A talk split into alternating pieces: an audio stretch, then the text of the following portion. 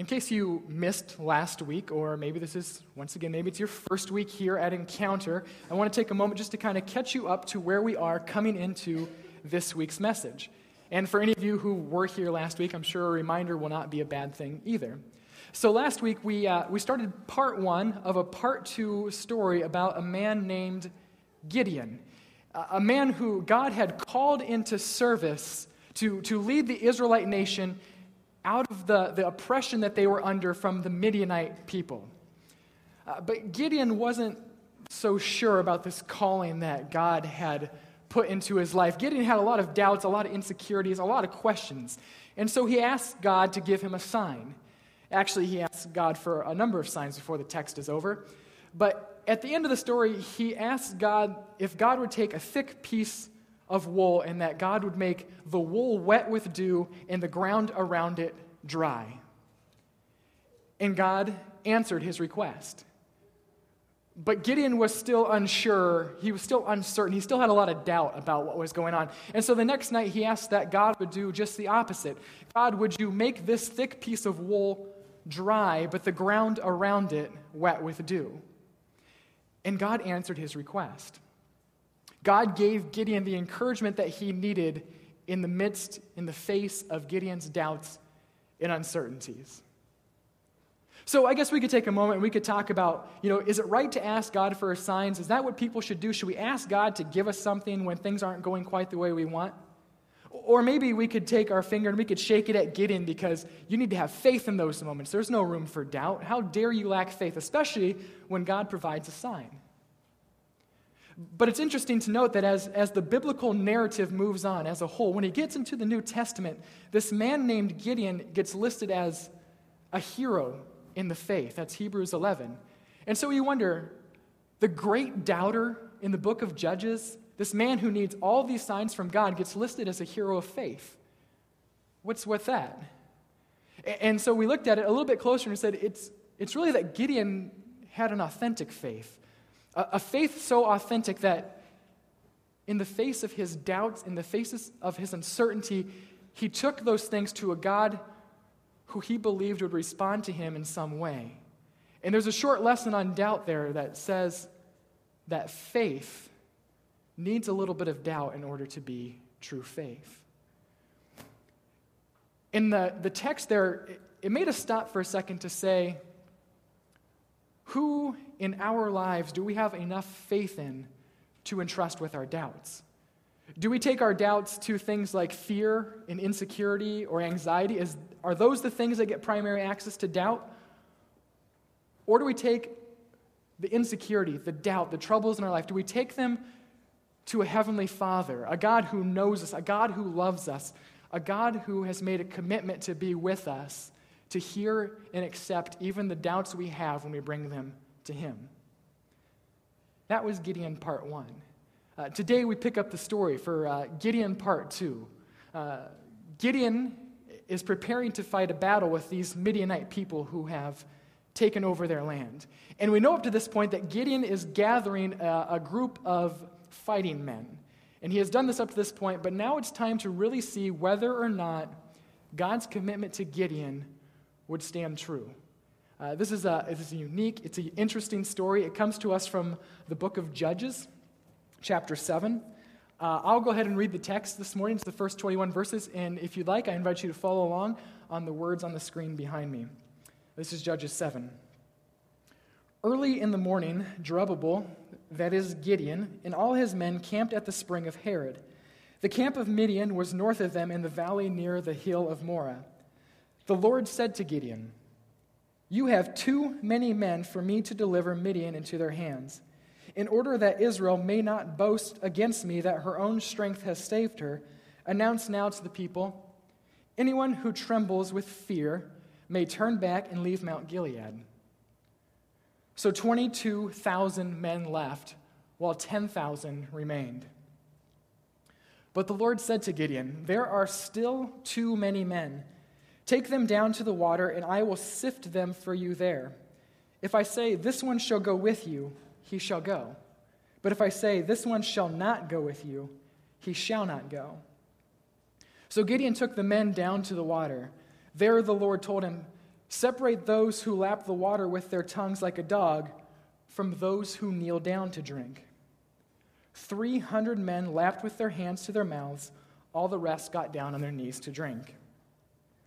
The Lord said to Gideon, With the 300 men that lapped, I will save you and give the Midianites into your hands. Let all the other men go, each to his own place. So Gideon sent the rest of the Israelites to their tents, but kept the 300 who took over the provisions and the trumpets of the others.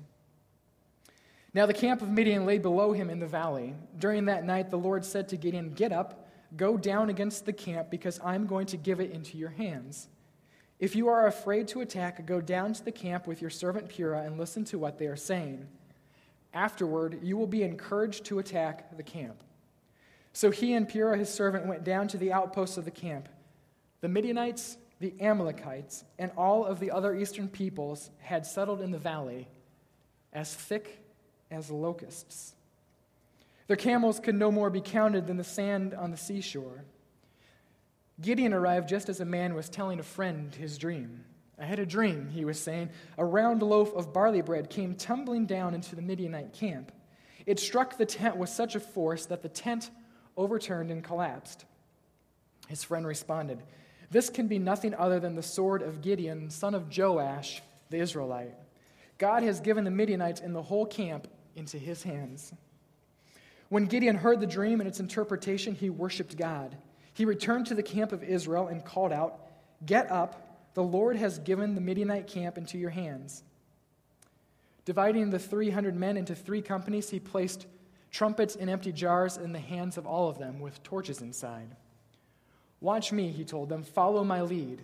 When I get to the edge of the camp, do exactly as I do. When I and all who are with me blow our trumpets, then from all around the camp blow yours and shout for the Lord and for Gideon. Gideon and the 300 men with him reached the edge of the camp at the beginning of the middle watch, just after they had changed the guard. They blew their trumpet and broke the jars that were in their hands.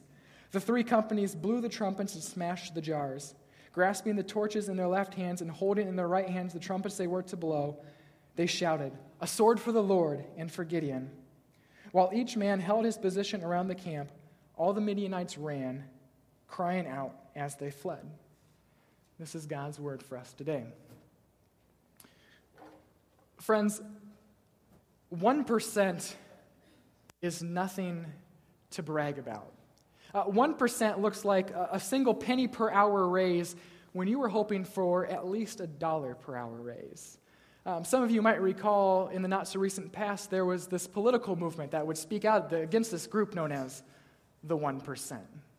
That's all I'll say about that. The band Three Dog Night once lamented that one is the loneliest number.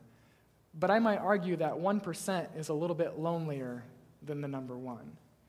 A credit card company might boast about how it rewards its faithful members with cash back.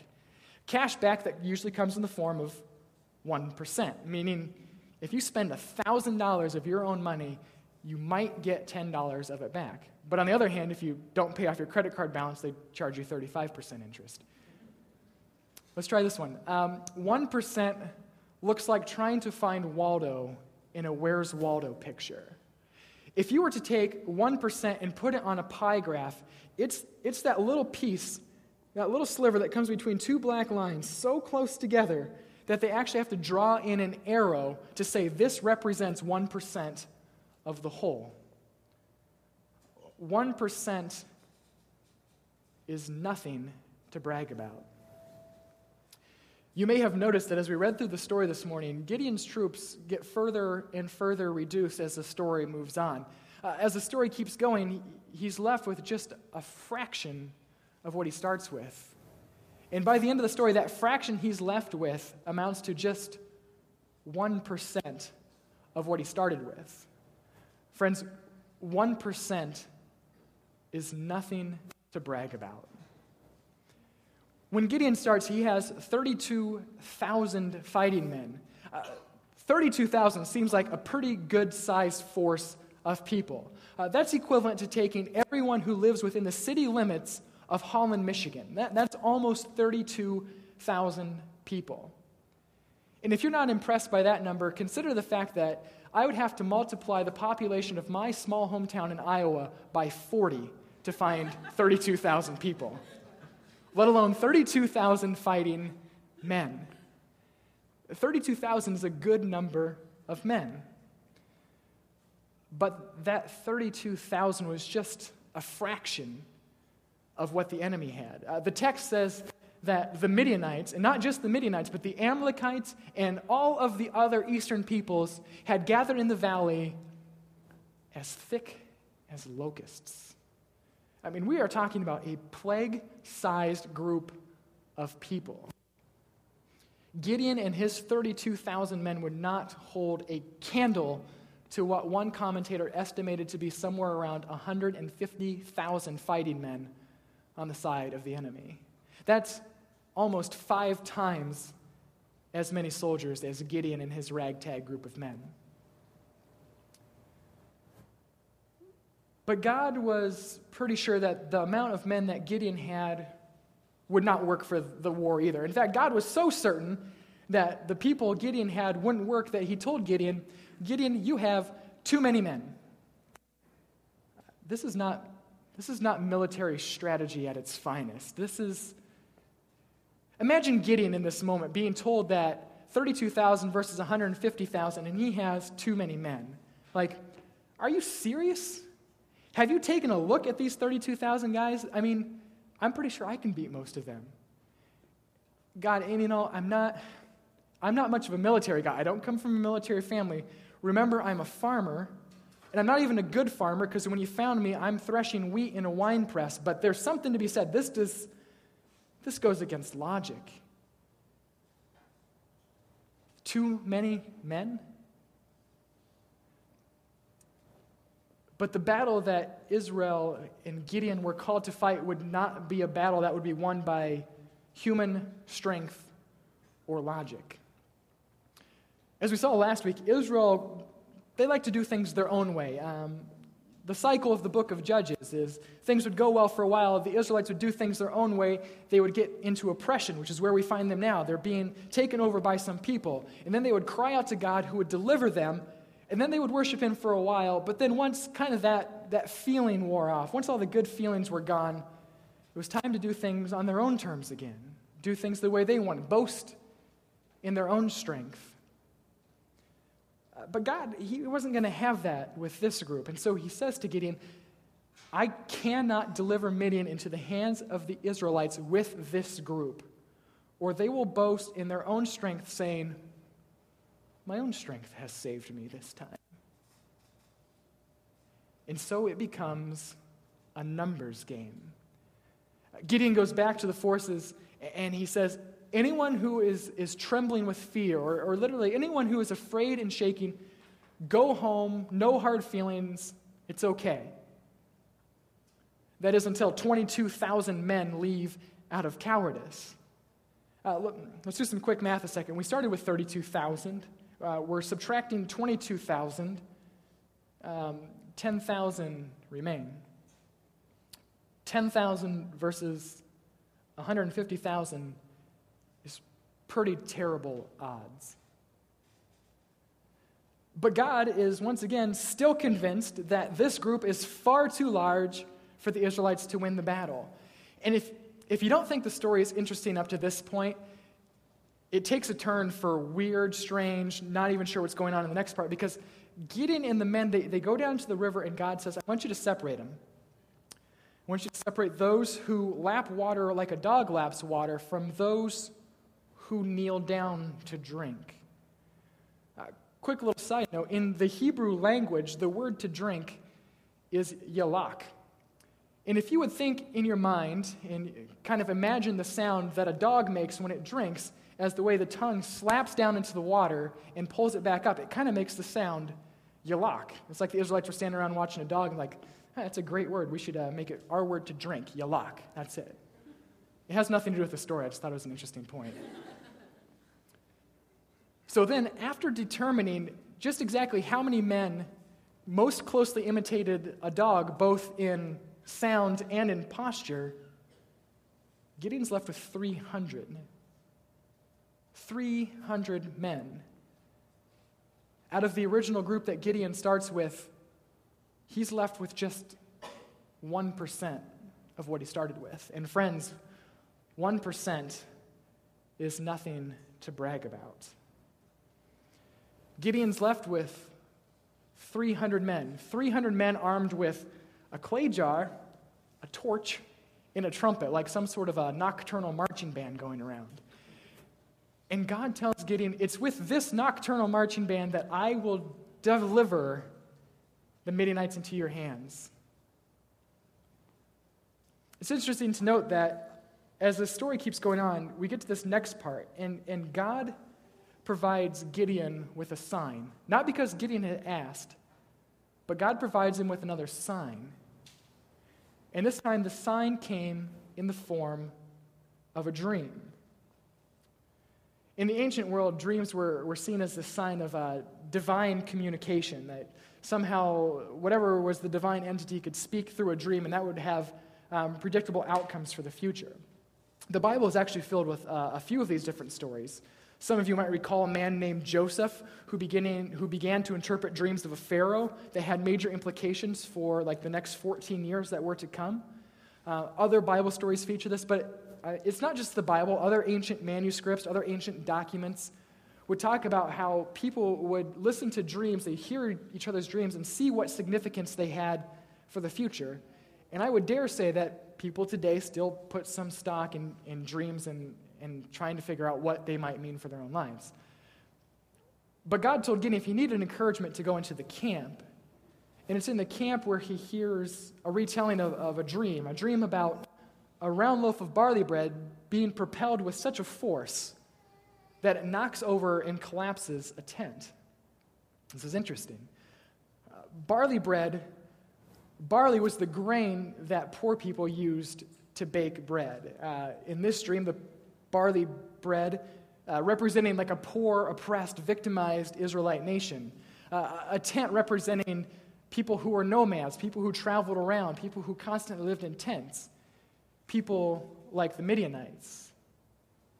And upon uh, putting the pieces of this dream puzzle together, it's not too hard, you would see that this poor, oppressed, victimized Israelite nation being propelled by some force in such a way that it takes down a tent, takes down the nomadic tent dwelling Midianites.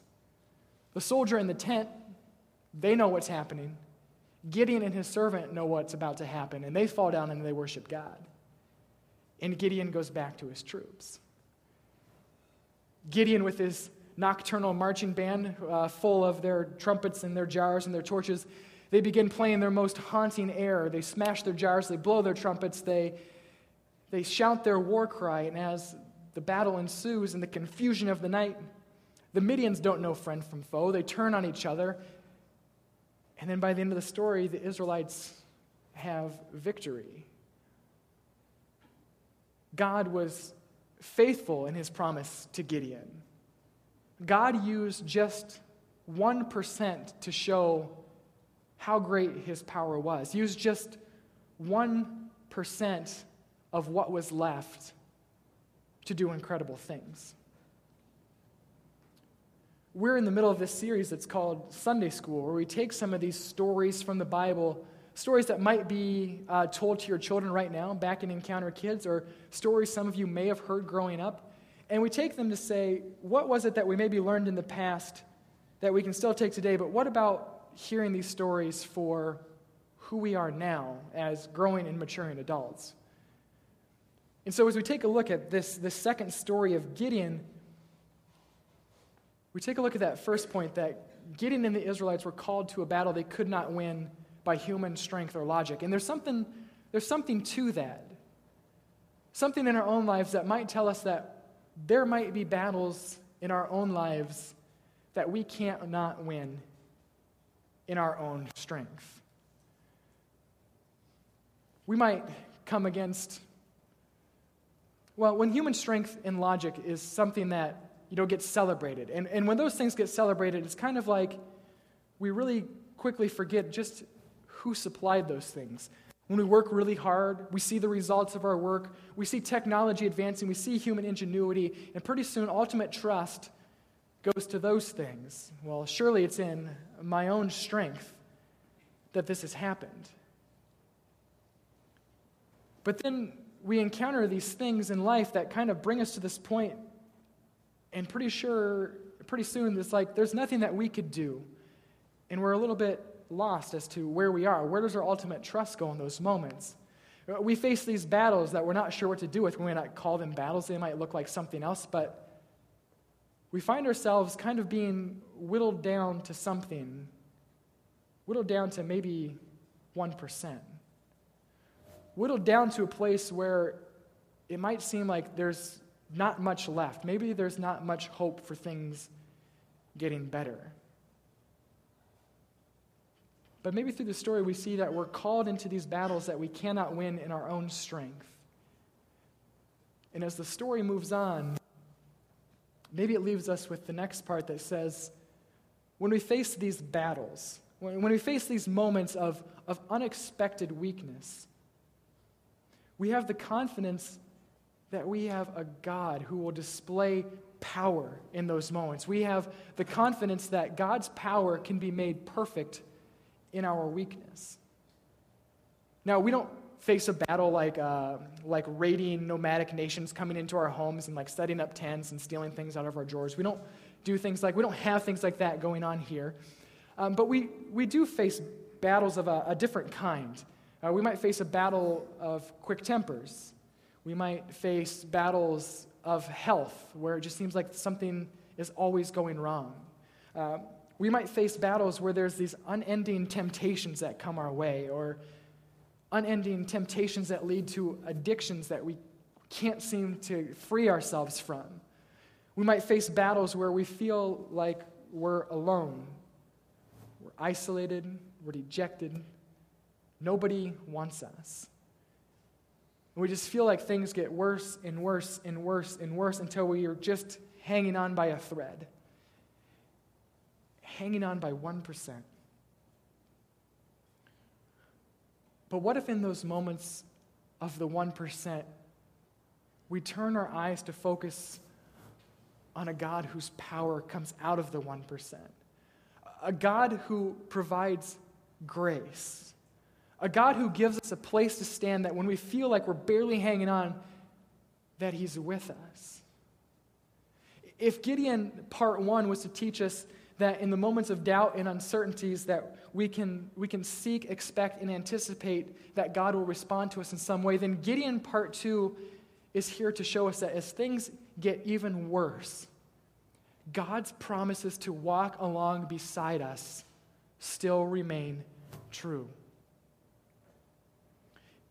God provides us the grace to stand on. God, God showed that in a moment of weakness, his power was made perfect. And that happened in this way. Uh, when a man named Jesus Christ was hanging on a cross, when he's bleeding and he's in agonizing pain, when he gives up his spirit in death, in Christ's greatest moment of weakness, God's power was made perfect. God did not leave Jesus in the grave, but Christ rose again. He came up over the grave, conquering sin, conquering death. Those things no longer have the final say. God provided the grace to stand on, a way to show us that in our weaknesses, His promises are true, that His grace abounds. So, whatever that 1% might look like in your life, the question you leave with today is Will you trust that God is still walking beside you? Will you turn your face to God in the moments of the 1%? At this time, I want to invite Stephen Chevalier to come forward. Um, Stephen's going to share with us a testimony, and um, we call them grace encounters, moments where, where God is seen in a, in a significant way. And Stephen is going to share for us this morning what it's like to be in the 1% what it's like to be on each side of the 1%. So, Stephen, it's all yours. Okay. Uh, before I give my grace encounter, I just wanted to make the observation that um, a couple of years back, there was a blockbuster movie called uh, 300, and I cannot wait until the prequel 301 comes out featuring Gideon and his army. so we'll see how that goes.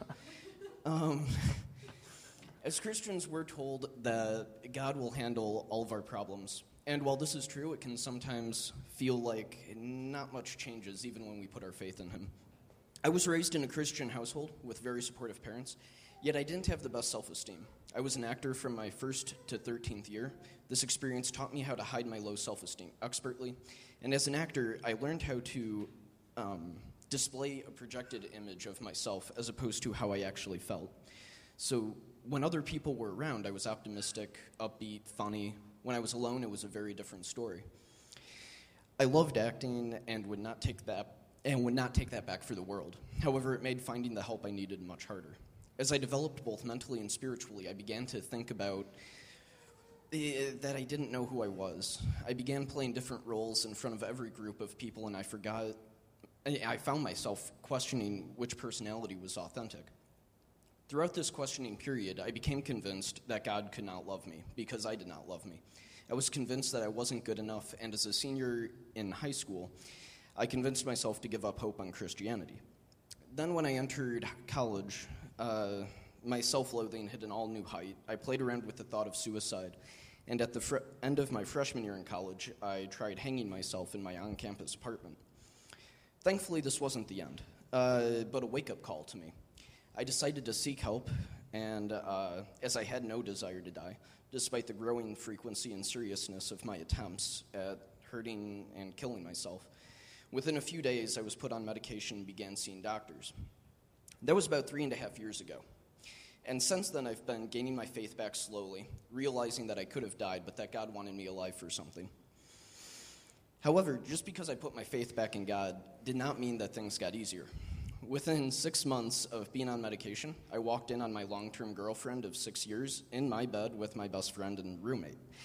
Shortly after that, I began to lose my great uncles and aunts. There have been six funerals in my extended family in the past nine months. Since turning 21, I've been struggling with alcohol. It wasn't until Chad gave his grace encounter about a month ago or two uh, that I decided to go dry. Before that, I had been the passenger of two drunk drivers, both of whom crashed. No one was injured in either accident, and only the drunks' cars were damaged. At the time, I knew it could have been worse, but I was too busy focusing on how bad it already was instead of looking at what could have happened. Yet, despite the loss of my best friends, several of my relatives, and the near deadly accidents, not all things are bad. I realize that even if 99% of my life seems to be going downhill, I can still see God in the 1% that I'm able to recognize as positive. Right now, the most ex- uh, positive experience is here at Encounter where I found God among the volunteers, congregation members, and our pastors. So, my grace encounter comes down to this uh, God stopped me from killing myself. He showed me I have plenty to live for. Even though events around me seem to get worse, I know that better times are possible, and that as long as I can keep my eyes on Him, the one that provides the positive 1 visible to me, I'll be fine. Stephen, uh, thanks for sharing.